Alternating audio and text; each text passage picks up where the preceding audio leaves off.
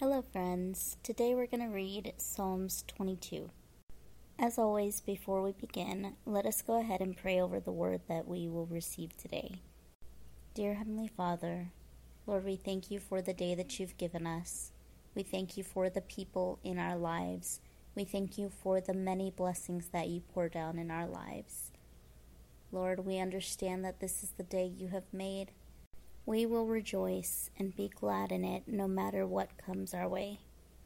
Give us your knowledge, wisdom, and understanding to be able to grasp the word that we're about to receive, to be able to put it to work into our own lives, and to be able to share this with whoever needs to hear it. Help us, Lord, to bear the fruits of your Spirit in all that we do. Allow us to be a beacon of light for your love, kindness, grace, and mercy. Holy Spirit, be breathed into us today and help us to walk in your guidance in each and every step. Give us your discernment in all things and help us to understand the truth behind today's message. Help us to glorify and exalt your name in all that we do, Lord. In Jesus' name we pray. Amen. So, Psalms 22 is titled, For the Director of Music, to the tune of The Doe of the Morning a psalm of David. My God, my God, why have you forsaken me? Why are you so far from saving me? So far from my cries of anguish? My God, I cry out by day, but you do not answer. By night, but I find no rest. Yet you are enthroned as the Holy One.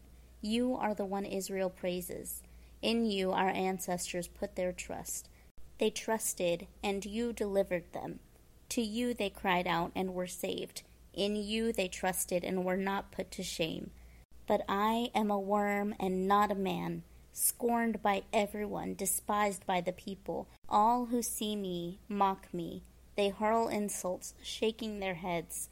He trusts in the Lord, they say. Let the Lord rescue him. Let him deliver him, since he delights in him. Yet you brought me out of the womb. You made me trust in you even at my mother's breast. From birth I was cast on you. From my mother's womb you have been my God. Do not be far from me, for trouble is near, and there is no one to help. Many bulls surround me. Strong bulls of Bashan encircle me. Roaring lions that tear their prey open their mouths wide against me. I am poured out like water, and all my bones are out of joint. My heart has turned to wax it is melted within me. My mouth is dried up like a potsherd, and my tongue sticks to the roof of my mouth. You lay me in the dust of death. Dogs surround me. A pack of villains encircles me. They pierce my hands and my feet. All my bones are on display. People stare and gloat over me. They divide my clothes among them and cast lots for my garment. But you, Lord, do not be far from me. You are my strength. Come quickly to help me. Deliver me from the sword, my precious life from the power of the dogs. Rescue me from the mouth of the lions. Save me from the horns of the wild oxen.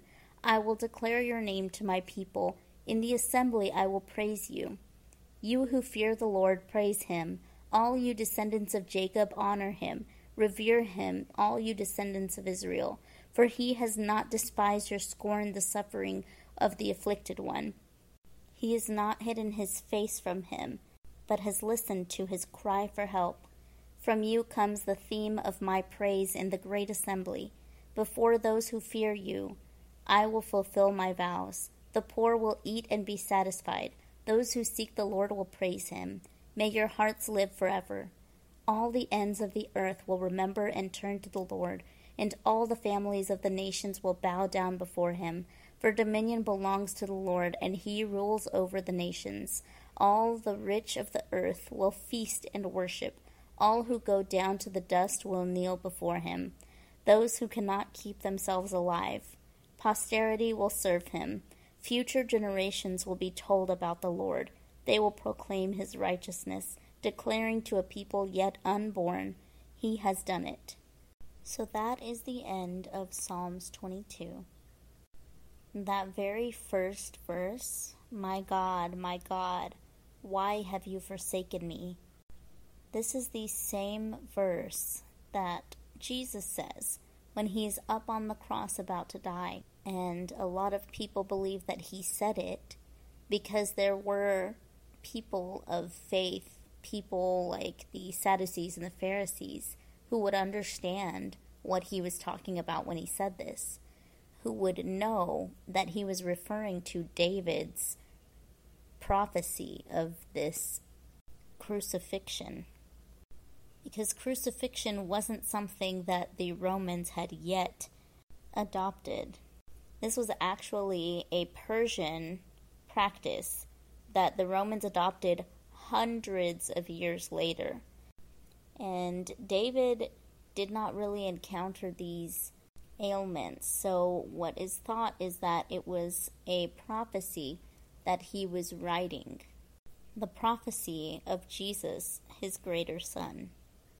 I really love how the Lord just ties everything together in such a perfect way. There was a reason for David to go through what he went through, just like there was a reason for Jesus to go through what he went through.